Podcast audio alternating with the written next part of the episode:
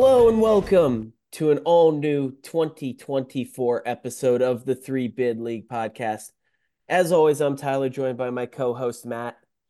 And non conference play has come to a close, as long as you're willing to pretend that that Duquesne Chicago State game is not happening in a month here. But A10 play is upon us. And that means it's time for the return of Power 8 hot takes because, ladies and gentlemen, the Atlantic 10 is one of the eight best conferences in college basketball again.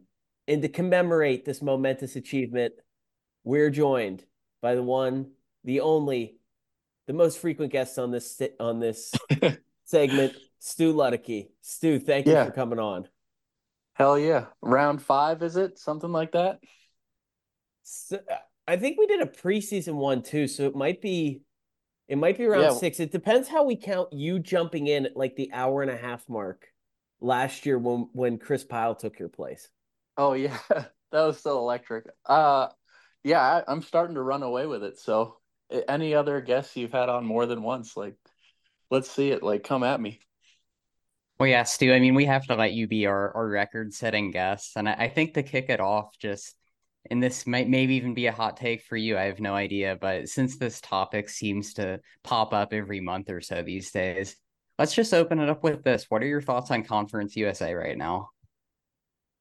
Um, spiritually and emotionally, just as a gut reaction, it kind of feels saddening. Uh, just because I'm a basketball purist, and that side of it is uh, not encouraging but I'm sort of also trying to let my rational brain understand, um, be open to the possibilities on the football side of things. So that's what I'll say. I'm I'm not there, but I'm trying, and I think I can be there uh, when the vision is a little more fleshed out.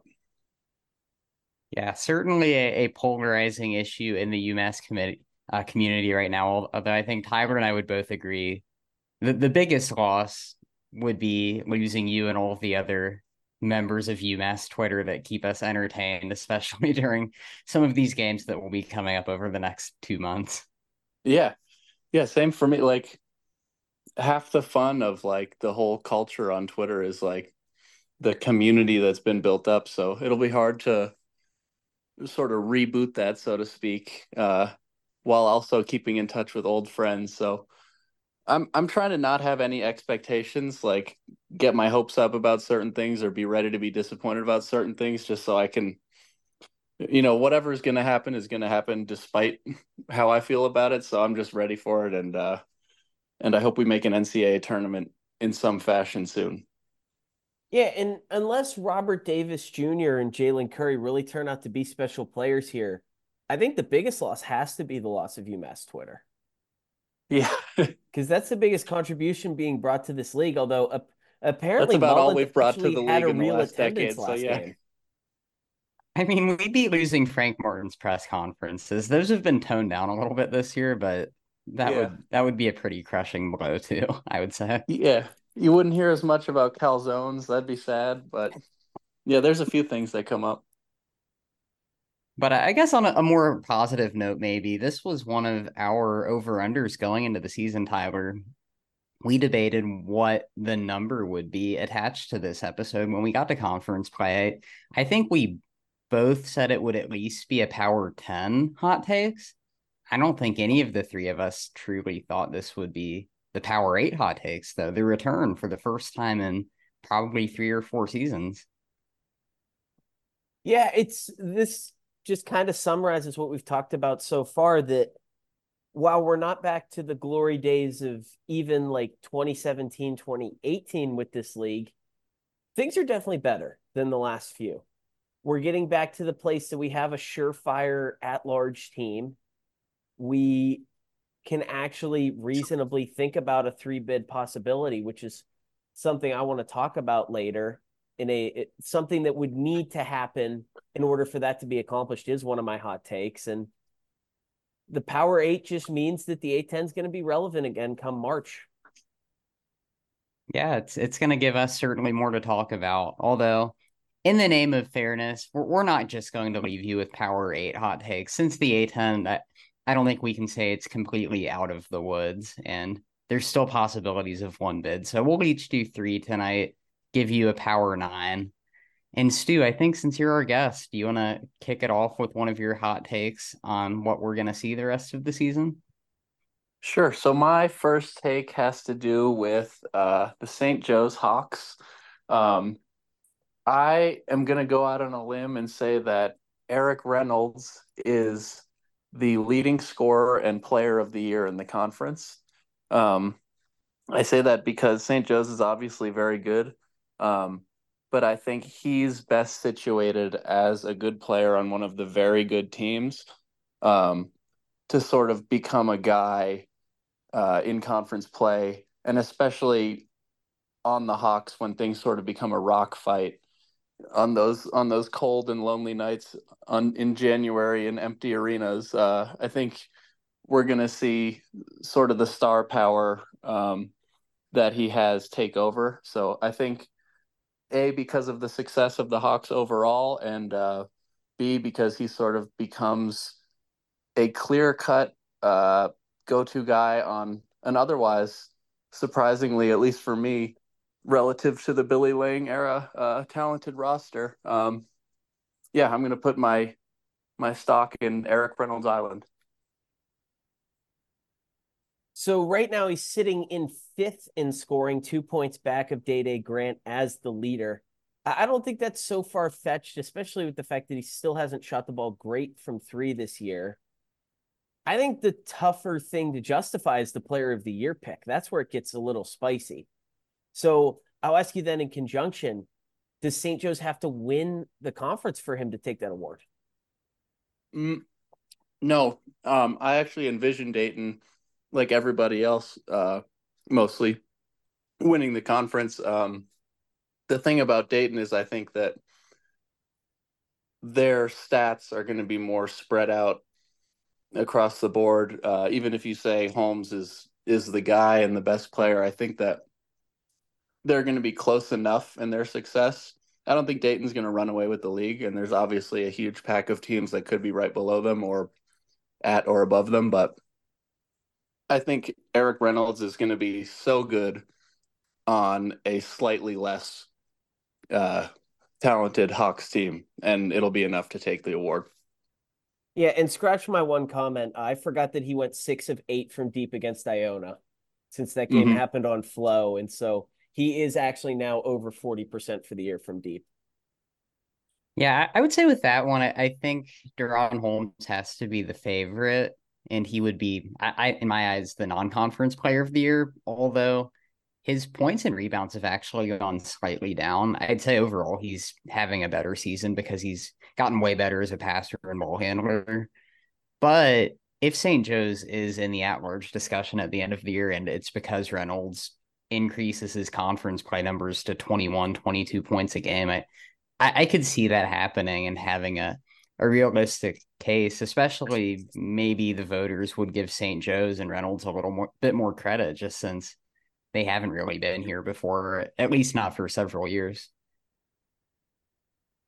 But uh, I, I can roll that into my first hot take because and I, I, kind of hate getting into a, discussion of where I see the league ending up so early, but it involves St. Joe's. And in, my eyes right now, I, I think Dayton and St. Joe's are pretty clearly the two best teams in the league. I know St. Joe's in particular is hanging around with a lot of others like Bonaventure, Duquesne, George Mason in both net and KenPom rankings, but I see Dayton and St. Joe's, they play each other on February 6th, I believe.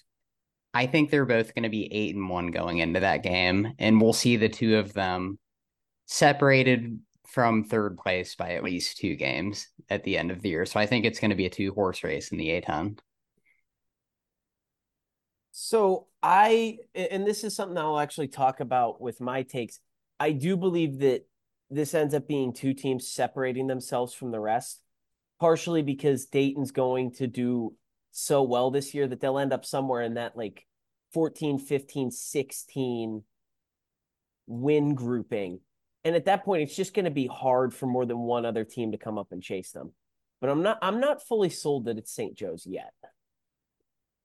I, I think for me, it, it just comes down to the defense. How impressive that's been this year is one of the top top units in the conference. And the, the other aspect, we talked about this a lot about a month ago at this point, where the Hawks were still taking a ton of threes, and we didn't know if that was going to be the way to go and the most efficient use of their offense. They're up to top 50 in the country in three point shooting percentage now. And on the insane volume of threes they're taking, all of a sudden we have them as a top 100 offense in KenPom, too. So it, it's despite the Charleston loss, which does dampen my opinion a little bit, I just think the team's getting a little bit more well rounded. Where even with some of those big wins early, it, it, took a few weeks and games for St. Joe's to really figure out their offense. And I think it's starting to come together this time of the season. So, Tyler, let me ask you if you don't have St. Joe's in that spot, who do you have of that sort of like 75 through 110 mega cluster, like jumping out to join Dayton? I think right now I'm probably between Duquesne and St. Joe's.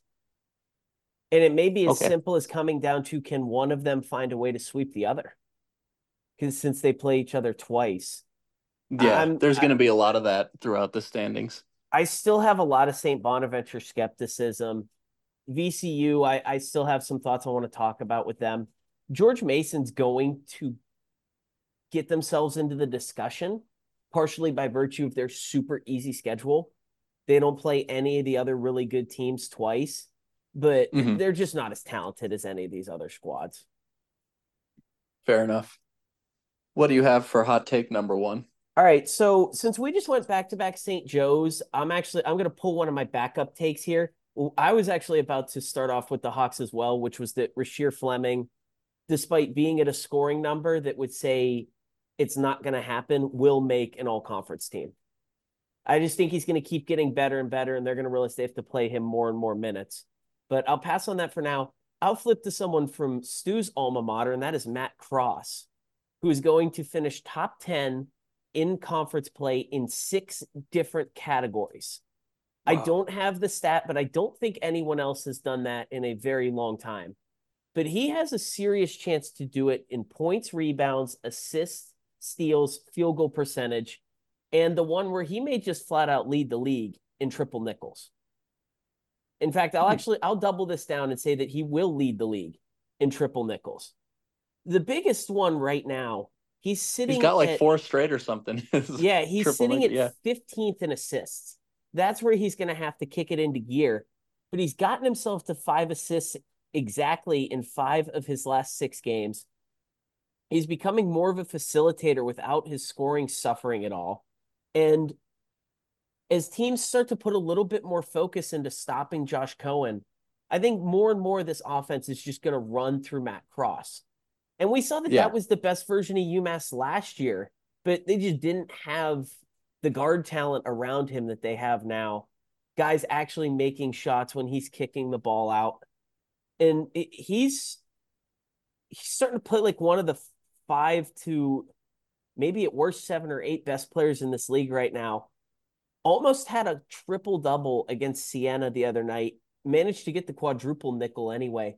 Eight steals in that game. I think yeah. as this year goes on, he's going to be more of a facilitator.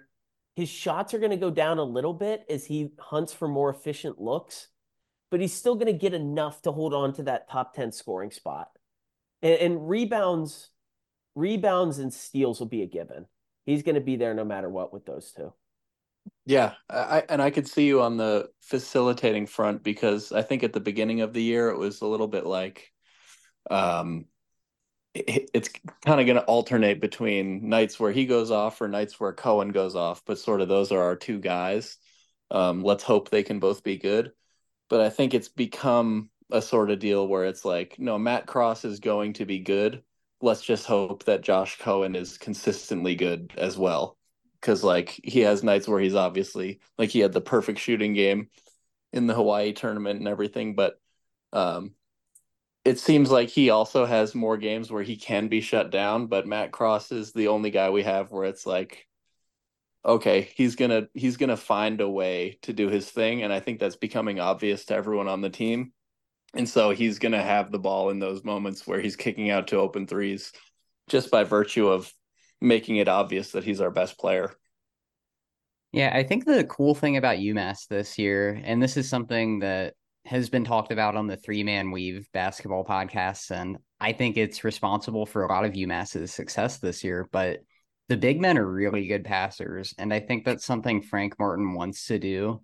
Last year, UMass just didn't have the personnel. If you look at really the three main big men, uh, Leveque, Conte, and Gapare, they were all pretty big turnover guys, not getting a lot of assists. And we knew Cohen was going to be a good passer coming from his prior years at St. Francis. But yeah, Cross has really improved that aspect of his game. And a lot of it's the guard play, too. I, I think that's been a pleasant surprise with um, Keon Thompson and Rahsool Diggins both over 10 points a game this year. But yeah, just yeah. overall, the it's still um I know at one point in the year UMass was number one in the country in assists to turnover ratio, and they're still top twenty five. It's been really impressive.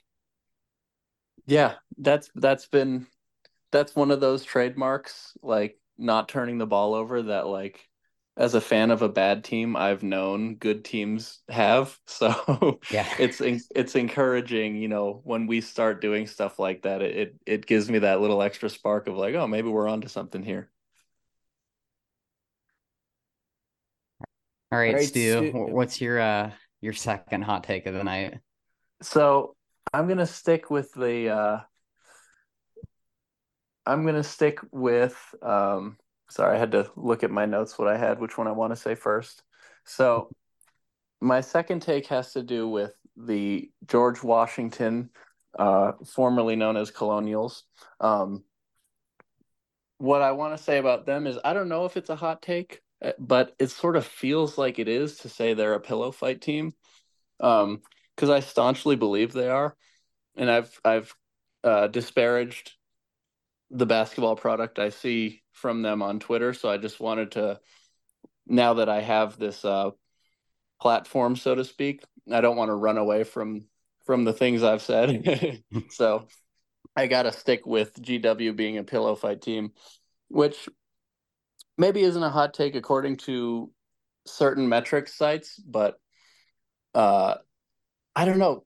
Just based on people's what I've seen on Twitter and uh, just the general dialogue, it seems like people sort of like them as a possible dark horse, and I I just am not there at all with them. I I, I think there's too many teams that are that have more, and it's apparent um, for them to sort of climb out of that barrel for me. So the hotness of the take depends on who you want to go ask. If you're looking at Mike DeCourcy's bracketology that has them as the seventh team out of the NCAA tournament, that's beyond scorching. That's oh my god, get me an entire gallon of milk level hot. But at the same time, KenPom projects them to finish 11th.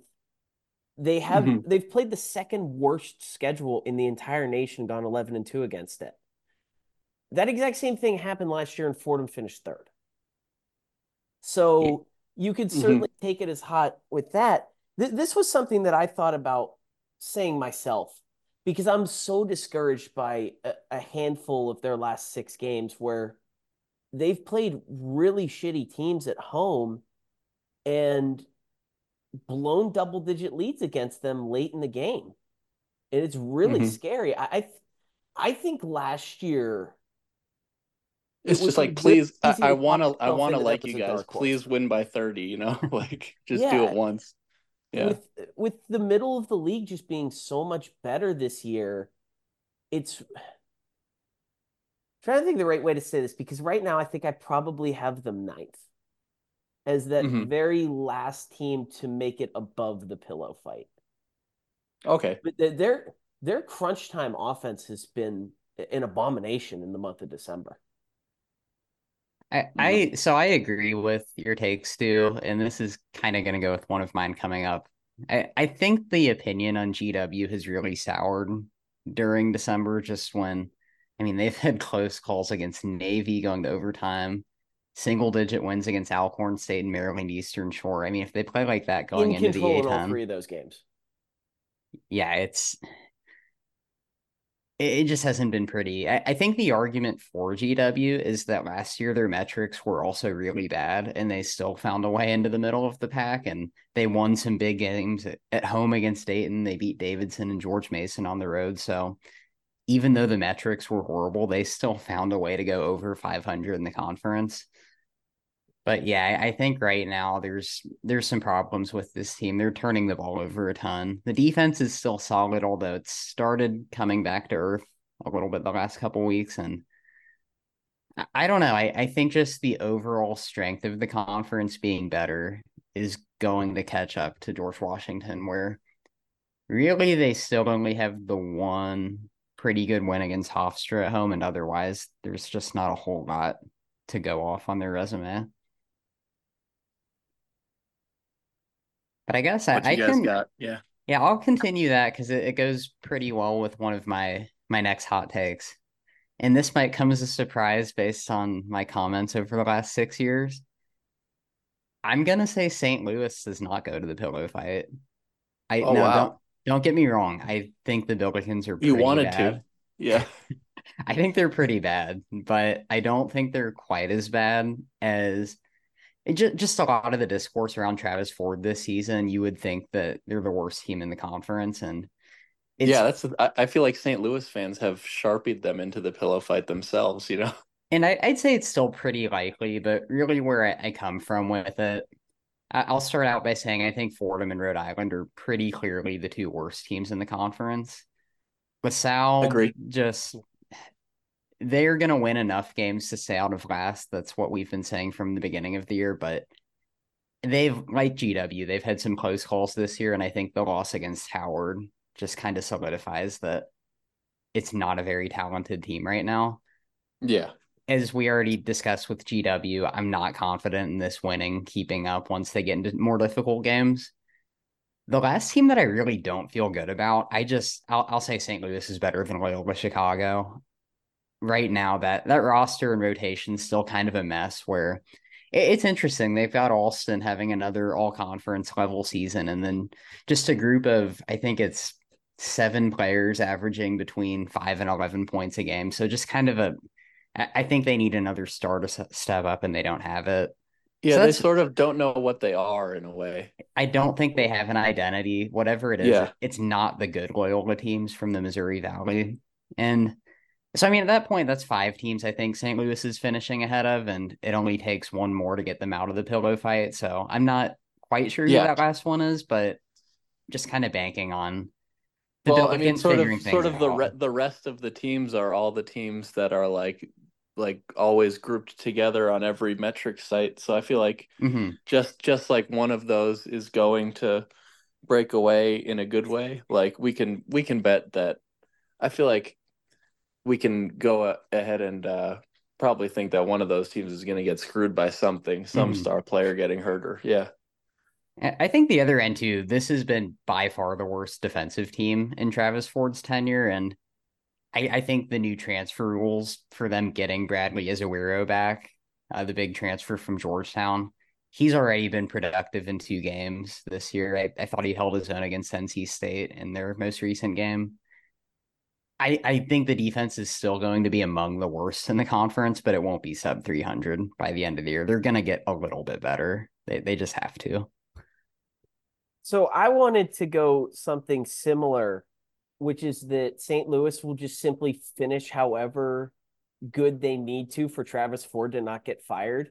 But I can't because I'm apparently the only person who doesn't even think it's a mildly hot take that Travis Ford is going to be their coach next year. So that that wouldn't surprise me at all. But the discussion I want to have is you're listing off your teams there.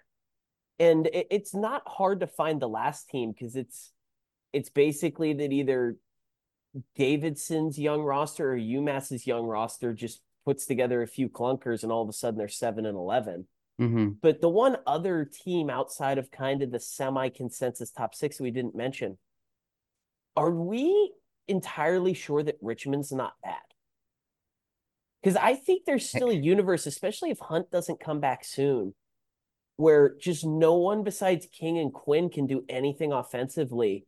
And we just look up and they're just in 12th. I, I, Richmond's going to be interesting to follow, and I still don't know what to do with them. But what I will say, we are going to find out so much in the next two weeks or three weeks, just because they start out with a gauntlet of an A10 schedule home for St. Bonaventure, at Loyola, home for George Mason, and then at Duquesne and Davidson. So, five pretty challenging games. If Richmond somehow goes three and two or better through that stretch, I think they could be a contender. But if they go one and four or zero oh and five, which is also on the table, then I, I think we'll have our answer. That they could very well get off to a bad start and maybe play catch up once their schedule softens up in February. They're one of the yeah, two some... teams I think I have no gauge on. Well, yeah. The other being Loyola, because I know Loyola has talent and they just can't put it together. Richmond, I feel there's like a 20% chance I feel like that they're just absolutely awful still. And I just I'll, I don't start know where to think that them. they're bad, but then like I'll I'll see that they're playing and I'll check the score and they're up like 50 to 19 and I'm like, "Oh, I guess they're not bad." I well, Richmond's the one team in the conference. I, I think I would say they've won all the games they were supposed to and they've lost all the games they were supposed to. Like have they really had a that surprising of a result? I mean, I kind of hope they would compete a little bit more at Wichita State where they lost by 12, but otherwise nothing's been that out of the ordinary. Their metrics are just high because they're blowing out some really bad teams this year. And mm-hmm. the only one is in the moment watching that game, it felt like they should have beaten Northern Iowa. Mm-hmm. But even that, I think they were two point dogs that night. So because it was it, it was in um I can't think of what the hell city that team Northern Iowa plays in, but where, I just feel like Northern Iowa Richmond is always going to be a close game. yeah. I, I will say I, I don't think Richmond's going to the pillow fight. I, I do think, even though we have no idea what they are, I, I think they are better than last year. Uh, they, they've gotten back to taking care of the ball, just uh, second in the country and preventing turnovers on offense. I'm kind of disappointed. They're middle of the pack or actually below average in generating assists off their made field goals, which I thought they'd get back to an elite level in the A10, and that hasn't happened. But I think a lot of that has just been Jordan King being able to create so much on his own. And it, it would be nice if they got DeLonnie Hunt back for this tough stretch of the conference season. But even without that, I, I think I think they're a middle of the pack team, but we'll just find out. They kind of just scream nine and nine to me based on how their season's been going. Don't don't a lot of teams. Yeah, exactly. it's always like that this time of year. All right, hot take number six here. I believe that the pillow fight and the double bye will be separated by a mere two games this year. Last year, the first year with the expanded pillow fight, it was four in years past, it was typically six or seven, largely because you normally need 12 wins to get to fourth place. I think this year it might just be 10 or even, or actually, probably 11. There's also a universe that this middle that we're debating right now could be so good that finishing 500 and losing a tiebreaker might send you to a Tuesday game it, this is all just based on the fact that I look at this conference right now, and as I talked about earlier, Dayton is a 14 to 16 win team with probably either Duquesne or St. Joe's, maybe the Bonnies coming up and challenging them throughout for the title. On the flip side, Rhode Island's a four or five, actually probably a three to five win team in conference. And they're going to finish in last unless one of the other pillow fight candidates suffers an untimely injury and all of a sudden they're Duquesne of two years ago and they're just awful. But other than that, I think the middle is just going to be an anyone can beat anyone slog fest throughout the year. Third place is probably 12 wins. All of a sudden, you're looking at 10 or 11 to get the four seed. And I think someone's going to go into the last week of the year in a situation where Going 2 and 0 gets them a double bye. Going 0 and 2 knocks them down to having to play five games. Yeah, and and like you guys were saying, uh, like the very bottom might just be awful, like two two or three wins, but like whoever finishes in like tenth is gonna have, yeah, is seven and eleven. I don't know.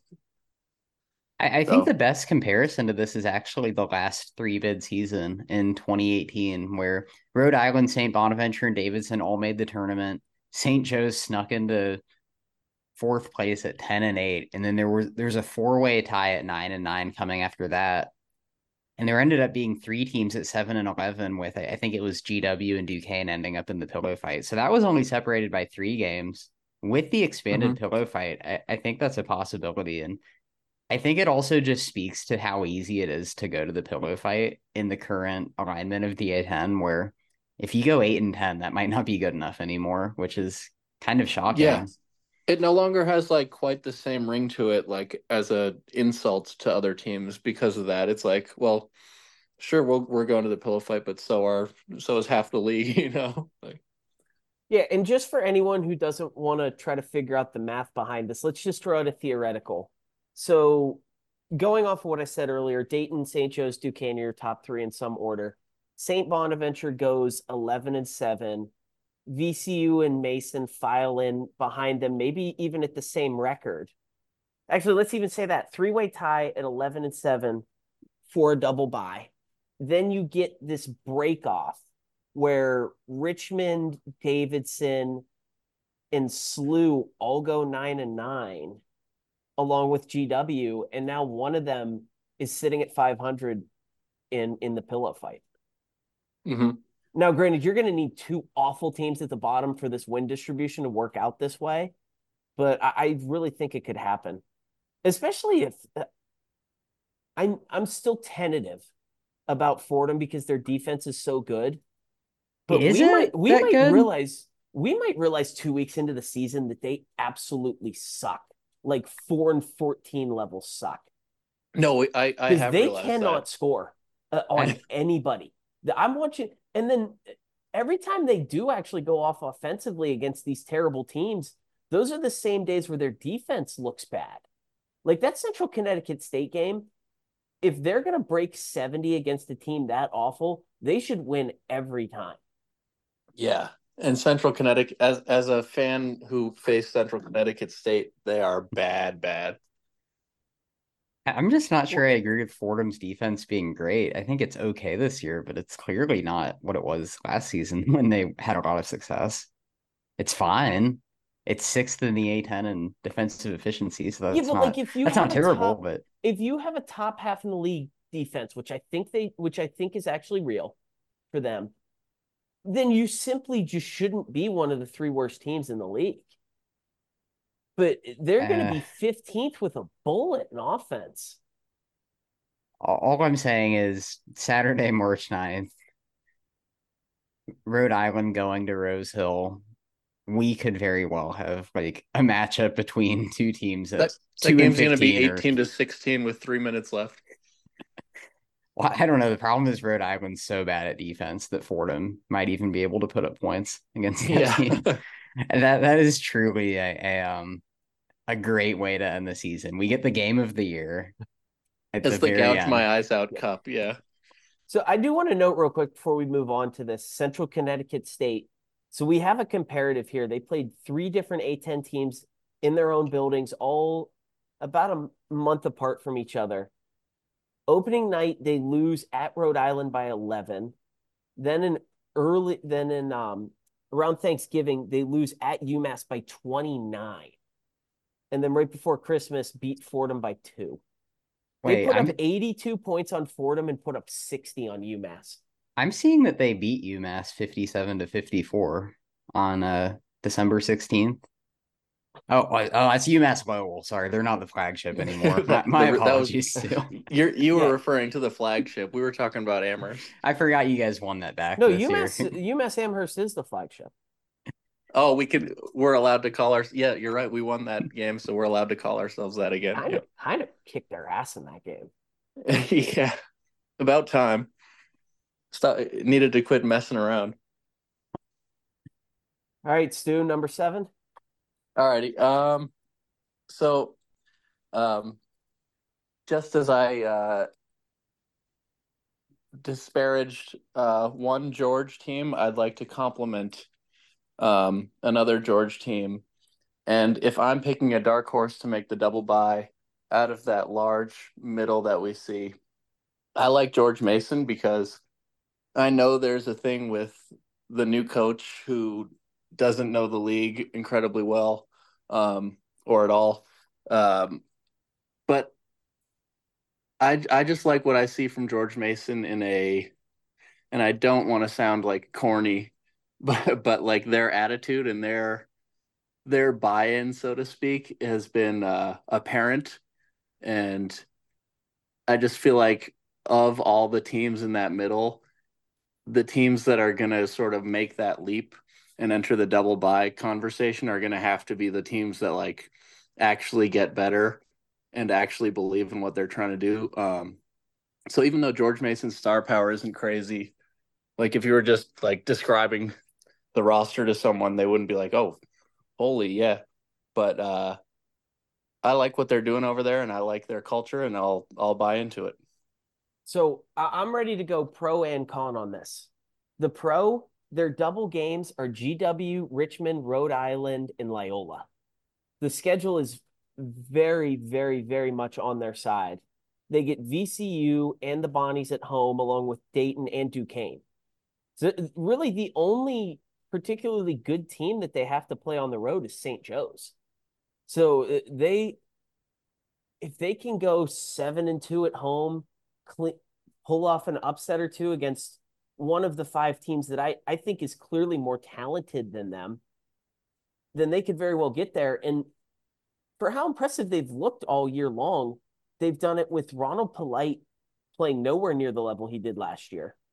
If he gets back to that, they have two surefire top 10 guys in the league. They've done it with no depth up front because they didn't have Malik Henry for that Tulane game and won against a good AAC team with Keyshawn Hall playing the backup center minutes for them. So there, there's a lot to like. On the flip side, the reason that I would say it's hot and why I wouldn't predict it to happen, I just think that there's five teams that are just more talented than that roster. Yeah. And and you're probably we'll... you're probably right. Like I'm just taking that leap of faith, but like as far as a rebuttal to that, beyond the leap of faith in the culture and what Tony Skinn's been been up to over there, like that's that's kind of all I have.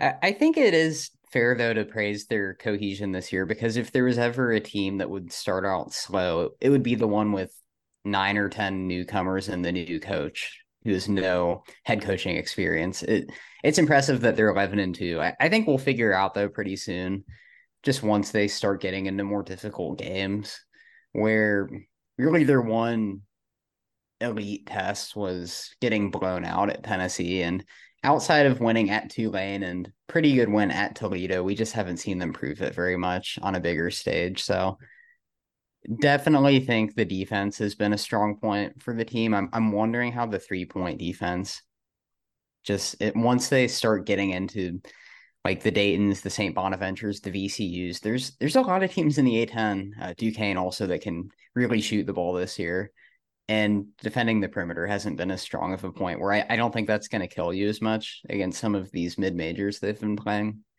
So we'll, we'll just find out. But yeah, I certainly don't think many people have them at 11 and 2 at this point in the year. Yeah. And like you were saying with uh, Polite, like you wouldn't, if I had told you he wasn't going to be one of the best three players, that would have been a huge shock, like to this point in the season. So they have room to grow as well. All right. For my last hot take, and I don't even know how hot this is. I, I wasn't sure the best way to phrase it because I don't quite think he's an all conference player. But I really just wanted to talk about him after some of his recent games. I'm going to say that Reed Bailey is going to have a double double at some point this season. And that would have sounded wild last year when he was the 6'11 man who could not grab a rebound. This year, that title pretty much goes to Bruce Zhang at St. Louis, but especially after watching him against Ohio over the weekend. Bailey is crashing the boards. He's actually playing physical right now. And he's just been a big part, I think, of Davidson's growth from last year, where the Wildcats, the, the shots still aren't falling. They're not really a good three point shooting team, but their style of basketball and just sharing the ball and being good teammates, it, it really reflects what we've seen during the good years since they've been in the A10. So, quick shameless plug. Uh, I put up an article on busting brackets. Go read it. Some takeaways about Davidson's win and then St. Bonaventure's in those Cleveland games on Saturday. And, and the first thing I talk about is pretty similar to what you just went on right there about Reed Bailey and how impressive he's starting to play. So I'll keep it really short and sweet here. Somehow in the last like two weeks, that dude figured out how to actually play center. Mm-hmm. Well, that was huge. They didn't have Skogman, so he had to. And even though he only had six rebounds in that Ohio game, he was contesting a lot of a lot of plays under the basket and just being a force where last year we wouldn't see him involved in any of that. So I think a lot of it too, just his big games have come recently where he only had 10 points in their MTE games against Maryland and Clemson. Kind of looked like he was just headed toward another year as a role player. And all of a sudden, I mean, 15 against Ohio, 19 against Miami, Ohio, 14 against Wright State. He started to really, maybe it's just the Ohio team, so Dayton needs to watch out, but he's starting to just play much bigger of a role on the team. Yeah, and in crunch time of that Ohio game, they went to him in the post five out of six possessions. He scored 10 points on those five possessions.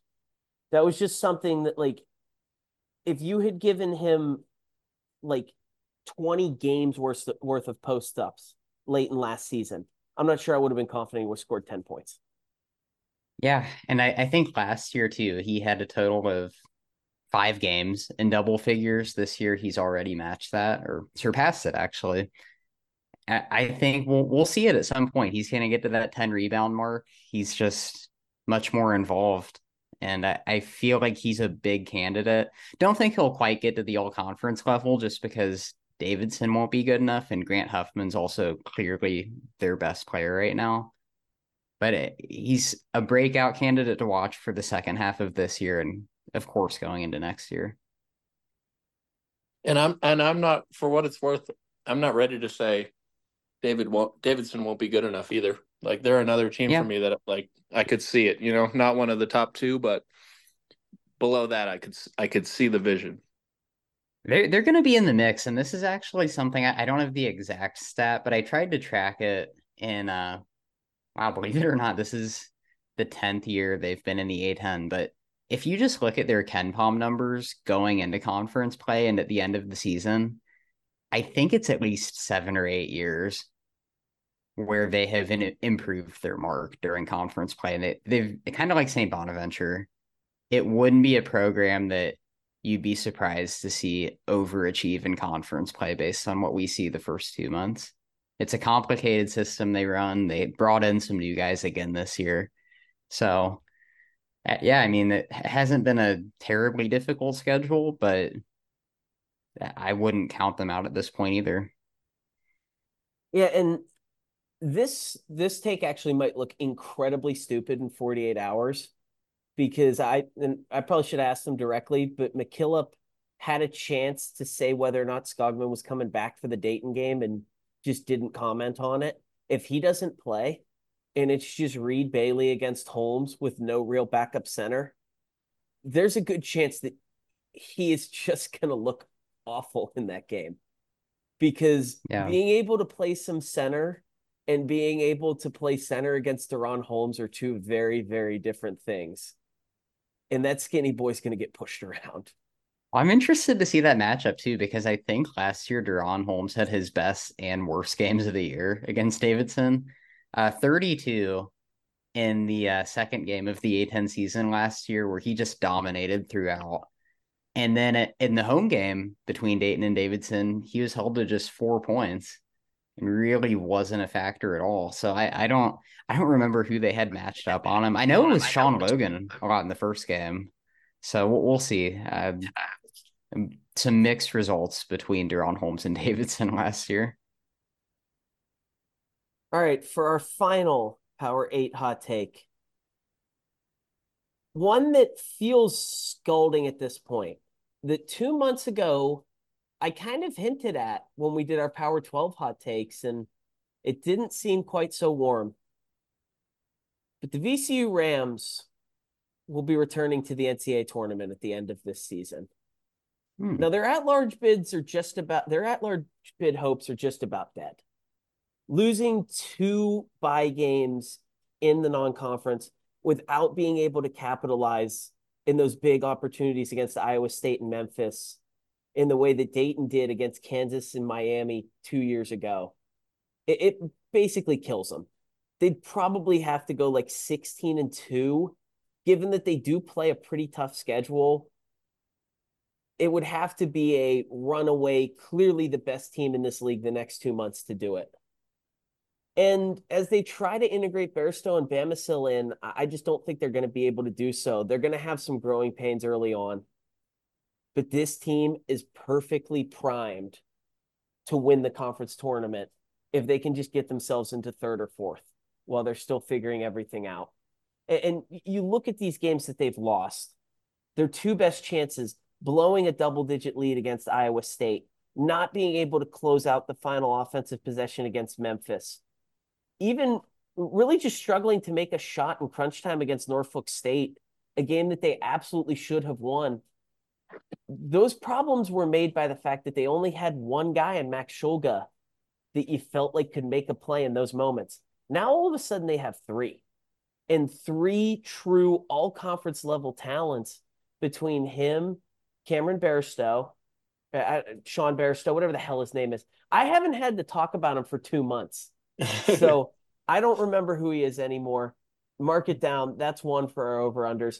And Joe Bamisile, who once again I want to remind everybody A10 legend was was a top 10 guy in the conference the last time he played here. He was better than James Bishop the year that they played together.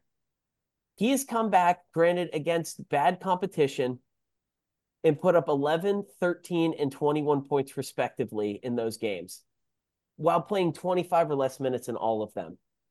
Max Shulga has his running mate now. He has another crunch time dude to play with him. And now all of a sudden, this VCU roster has restored itself to have just an unbelievable top 10 guys in terms of talent. And now you don't have to run a, a bunch of defense first guys and Zeb Jackson, Michael Bell, Kuany Kuany, and Tobi Lawal out there in crunch time at the same time they're going to be one of the better teams in the league in that regard. And I just think once it gets down to three days and having to win three games, they have so many options of places to go to. They have three veteran scorers. They have all of these young athletes between Bell and Fermin and Lawal and Billups. And different dudes are going to step up on different days for this team that I I think might still have the second most talented roster in this league. I'm not even sure it's a stretch to say that it might be the most talented. But they're going to come through in March. And if we get a Duquesne or a St. Joe's winning 14, 15 games in conference play and really giving Davidson a run for their money or really giving Dayton a run for their money, that's that's the path to 3 mm-hmm. I, we're I not dead yet, boys. No, we're not. And I, I think for anybody too, and I don't even care that it's there's pretty much nothing like this edition of the VCU Rams that's similar to their other years in the A10. I mean, they play a different style. It's none of the same players, pretty much, a different coach in his first year. But if you've been watching the A10, if you ever say VCU is dead, you're just not paying attention. I think. Yeah. And they're they're starting to play some good basketball, albeit against weaker teams. And th- this is something Tyler that you called at the beginning of the year. They were going to have a bad non-conference and then ruin some teams' hopes. And it certainly feels like that is about to happen. I, I'm not quite locked in as VCU as a double bye team just yet they just they need to prove it to me that they can get it done in a big game before I really get excited. And their first big chance really comes up on opening night when they host St. Bonaventure. I mean, that would probably be their best win of the season so far if they get it. So we'll find out quickly. like you could you could see their path going like uh, several different ways. Like you could see them going like 11 and 7 and then winning the conference tournament or you could see them going like like 15 and 3 and then they flame out like they're they're they're hard to get a read on and i think mm-hmm. it's because of the injuries and returning players and everything but I, yeah i i agree that um i think they are a double bye team um so i agree with the main point of them being at least that type of good um but a lot of games left. So yeah, it, I think it's so hard to evaluate them too because how often do you see a team just pick up two of their three best players at the end of December? Like one of the mm-hmm. few comparables we have is this year's West Virginia, who was basically missing three of their four best guys for the year. They get Kerr Kriisa back the game before UMass. They get Noah Farrakhan against UMass. And then they get RaeQuan Battle the game after. Uh, it, UMass kicked the crap out of them in the last 10 minutes of that game. They looked like at that point, like they might be the worst team in the Big 12. And then the other day, I watched them push a probable NCAA tournament team in Ohio State to the brink, being led by a whole bunch of dudes who weren't there two weeks ago. Right. Yeah. VCU might have a similar effect here where you put on the Norfolk State tape versus a game that they play at the end of January, and it might just look like entirely different teams. Yeah. Just a different roster up and down. A whole different identity based on what they had. I just I have one more take real quick. I, I just since we haven't talked about them at all really, but I, I feel like it's just been alluded to in some of our own takes. I, don't really think it's a foregone con- conclusion that Dayton wins the A10. I know I said I, think them and St. Joe's will run away, but I mean, the Flyers really don't have that much depth, and they're one bad, unfortunate event happening away from struggling this year. I, I, think clearly they've played the best the first two months of the year, but I mean, there's a lot of teams that have the potential and the talent to catch them. VCU being one of those examples. Yeah, if if the if the bet was Dayton or the field, do you feel more than 50% confident in Dayton or less? I mean, I don't. I think it, it's close. I mean, right now, if you, uh, which I wouldn't encourage anyone, but if you go on the sports books, it's about three to one still for Dayton to win the A10. So, I mean, if yeah, because I, I, was really going to say I'd take the field. So, yeah, I, I still would too. I, I think Dayton yeah. certainly is the best chance out of anybody, and pretty much all mm-hmm. the other contenders. Like, I think St. Joe's, Duquesne, and St. Bonaventure, at VCU also, they're all around six or seven to one. So, it's pretty pretty close between those teams, but I, I would 100% yeah. take the field right now. Yeah, it's it it I think in my in my heart I'd give like 30% chance to Dayton, which would be the best, but like there'd mm-hmm. be a lot of like there'd be a whole litany of teams with like a 17% chance, you know? like, mm-hmm. Exactly. So, yep. Yeah. Yeah, I mean, if you gave me over under finishing place two and a half, I- would take the under and not even think twice about it. Yeah, I think I think they're a top two team and for them to lose, it's because someone comes and just beats them. Yeah, it mm-hmm. probably could happen. I, I, I think it's probably closer to 50-50 than 30-70 that they win, but someone's gonna rise up and challenge them. Mm-hmm. And then it probably just comes down to what happens in their head to head. I mean, all it takes is one team like VCU last year going 15 and 3 and again, we we've said it before, but going into the conference season last year, I don't think we thought VCU was the best team at that point. They were coming off a couple at the same time everyone games. sucked going into last year. So I mean, I know for a fact I I picked St. Louis last year at this point. I'm not doing that again, but uh, yeah, I mean VCU certainly was not an overwhelming favorite, and by the end of the year, they were head and shoulders above the conference. So there's still a lot that could happen. One two at this point last year. Wait, who was number one? I think I picked Dayton UMass one. Too. Oh, okay. Oh man, well, I think I just punted. Was like nobody's good. We know Dayton will be. We know Dayton will at least be fine. So I might as well just take them. Hey man, if if Fernandes never got hurt, who knows? You might have been right. We don't live in that world, unfortunately.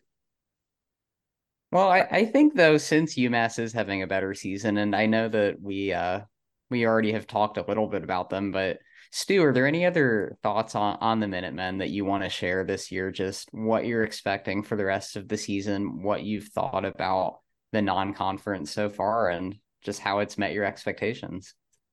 Uh yeah. Um the non-con I think was a net positive. Um and I say that not necessarily because of pure results, like I didn't expect us to be in the at-large conversation, so I'm not really worried about like, man, I wish we could have had that Georgia Tech game, you know, like but um the the team that I'm seeing out there um and just like a chemistry, body language, attitude and effort like from that side of things, this is one of the best UMass teams um just based on all of the above that I've seen during my fanhood, which obviously for a large duration there have not been a lot a lot of good teams in that stretch, but um, I still it still feels very encouraging to see. Like I, I feel like we're gonna play with everyone just based on how hard we play.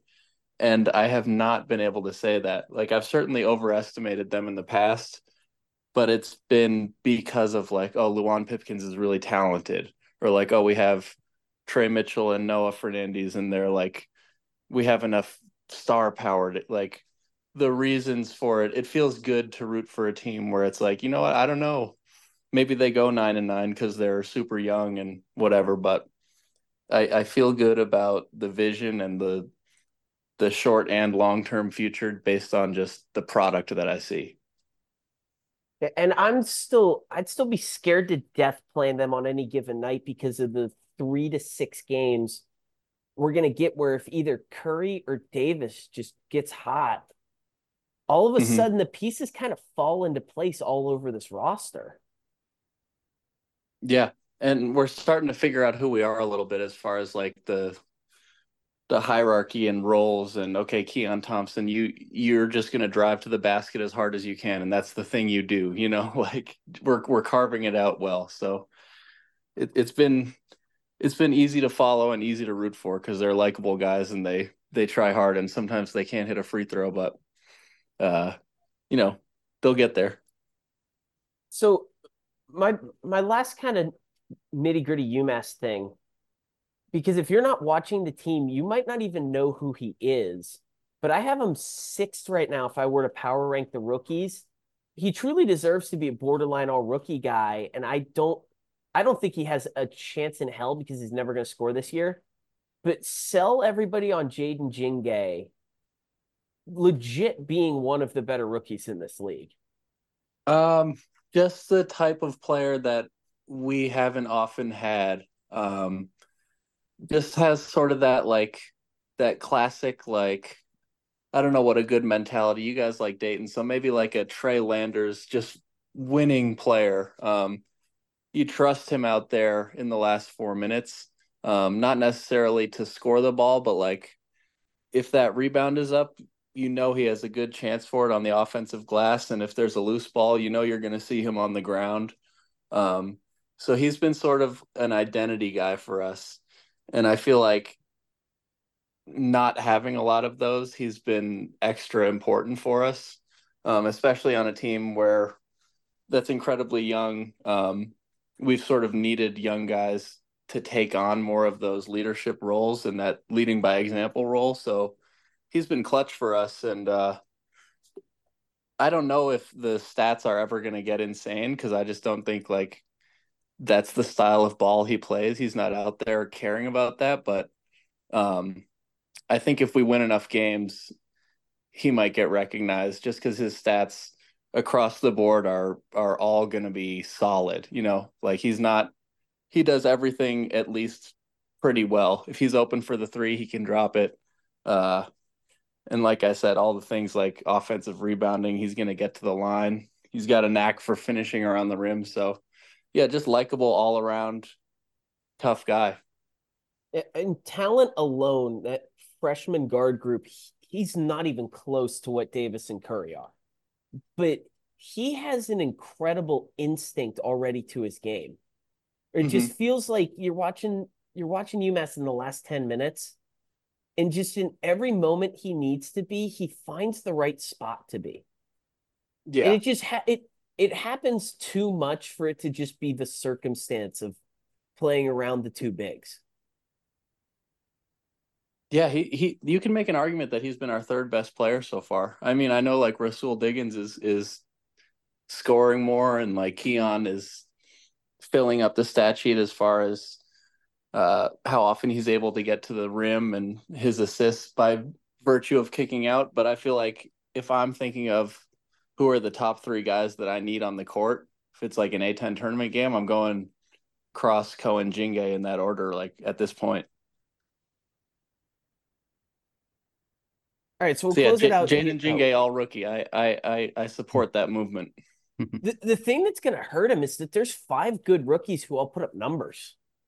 Johnson, Buchanan, Brown, Rubin, and um, Bobby Buckets. yeah, Bobby Buck, Bobby, gotta be in Bobby. Big Shots, Who- Who's the rookie of the year right now? Garrett Johnson.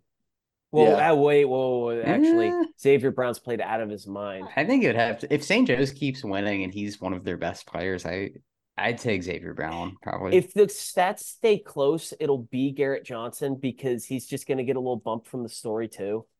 Mhm. But th- they're both too good, and it killed the fact that I really wanted to make a Darren Buchanan Rookie of the Year hot take argument.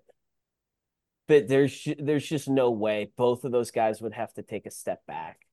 All right, since we're on GW, I just want to give two real quick stats that I found fascinating.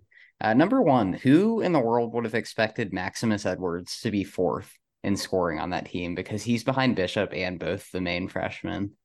Uh, my other one, and this can be a little bit of a uh, an over under for us. So the big man stretch Akingbola is at 45 blocks this year, which is just insane. Wow. He's only attempted 38 field goals. So do we think he ends the year Does he win that race? with more shots or shots blocked blocked? Because he is the epitome of an all defensive player that will contribute pretty much nothing. I'll let it ride. I'm not cashing out now. I'll say blocks. I think it's shots just because he's going to face some better offensive centers here coming up. But he's not going to be shooting against those guys either. the, the GW thing that kind of defines being surprised that Edwards isn't scoring as much as he as we thought going into the year. Our mutual friend Tristan Freeman mentioned something over the weekend of like what are the chances that Garrett Johnson's just on a power five team next year? I think the circumstances of his journey and the fact that he clearly wants to be at a good academic institution, it wouldn't happen. But then I started thinking about it, and all the while I'm watching Jamison Battle light it up for Ohio State from a few dozen yards away. And I realized, oh my God, Garrett, three years of Garrett Johnson on a NCAA tournament level power five team as just their fourth offensive option would be pretty incredible. Yeah. That dude's game would translate immediately. You know he's gonna break uh, an A10 uh, NCAA tournament team's heart somewhere down the line. Uh, uh, he's actually he's destined to leave GW as a grad transfer and just go to Duke. And That's that's a- the final hot take. Garrett Johnson gonna- to. Garrett- Garrett Johnson in I'm doing the math right now of the years. Garrett Johnson is hitting six threes in a Duke uniform in a game in the 2028 NCAA tournament. It's what Ryan You- Langborne's destiny should have been, but he went to Northwestern instead. you need to fire that off to f- flaming hot takes just in case, like while you're while you have it. Hey, I was right years ago about how great Jamison Battle would have been on an awesome team. Garrett Johnson's going to do the same thing. He's next up. Yeah. Hey, it could could be an awesome GW team in a couple years too. You know, we, we like the direction that program's going. Let's let's keep it keep it positive on the A10 front, right? Yeah, I mean they're only right, I'm sorry. They're only losing two contributors. yeah. I, So like they- theoretically, all of their good young guys should have reason to want to come back. I feel like we should have to should have to say that after we all kind of agreed GW is a borderline pillow fight team. But Yeah. they, they've still done some good things this year. They're not eleven and two for nothing. Hey, put away Navy and Maryland Eastern Shore with a little bit of with a little bit of Yeah. gumption, and we wouldn't have to have the conversation. They Exactly. this Just win by like win by like 13. I don't Yeah. know. All right, so Yeah, I I, I didn't want to have a uh yeah, before I I sign off here with you guys. I didn't want to have a uh, UMass ta take today, but speaking of like retaining talent, maybe that can be my one Yeah. UMass take is like we'll keep some of our good freshmen for next year. I'll say that just to send the good juju into the universe. Well, and it just seems like these guys just like Frank Martin more than last year's team.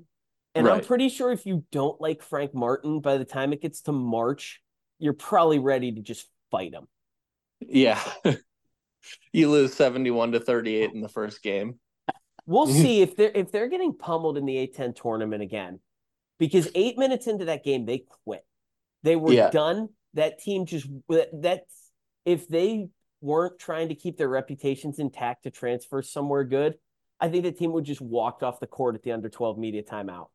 If their season yeah. ends in a blowout this year, and all of a sudden Ndjigue Then my take and Jaylen yeah. Curry are still are still scrapping at the end of that game, then Frank Martin has gotten to them in the right way. I, I think last Yeah. year's A10 tournament was as close as we've had in basketball to Florida State just opting out of their bowl and getting blown out by 60. I, I don't think UMass cared about that. A uh, a fired Matt McCall had a much better showing in the tournament Oh. than that.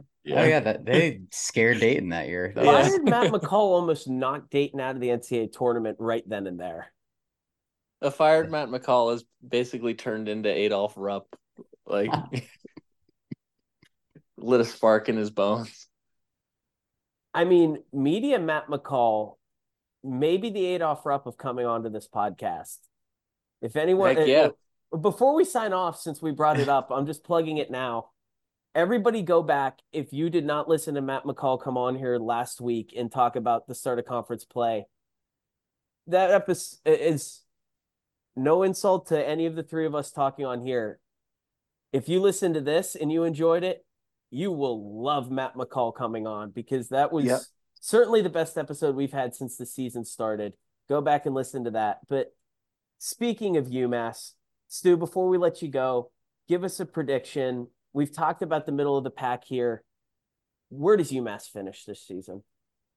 Um, you know, I I'm I'm tired of of uh of saying too much about them. So I'll just go slightly I'll take it down a notch this year and I'll say 10 and 8. Give me a uh give me a solidly above 500 season and I think we'll be off to a good start. All right. We'll see what the Minutemen do. That does it for the Power 8 hot takes. No longer Power 12. The conference is good again. It's Stu Luddecke. I, I got to do the math. I do believe that you broke a tie with Dr. John Giannini today and reclaimed your spot as the most frequent guest in the history of this podcast, but I'll have to go look it up. Where can everyone find your your UMass basketball commentary, uh, A10 basketball commentary, and occasionally pictures of you hanging out with your two children? Um, you know, I, I'm I'm always I got an easy name to rhyme, and I love hip hop, so I'm always uh, changing up my uh, my hip hop Twitter handle. Right now, I'm Stu Chains, but you can find me at s Luddecke ninety three. That's S L U D D E C K E ninety three on Twitter, and I'll give a follow back, and I'll be happy to talk A10 ball. Yeah, and if UMass gets a double bye, I think you have to write a busting brackets article about it before the year is done. Yeah, I'll be back. Semi-retired busting brackets writer Stu Luddecke, thank you for joining us once again. Thanks, boys.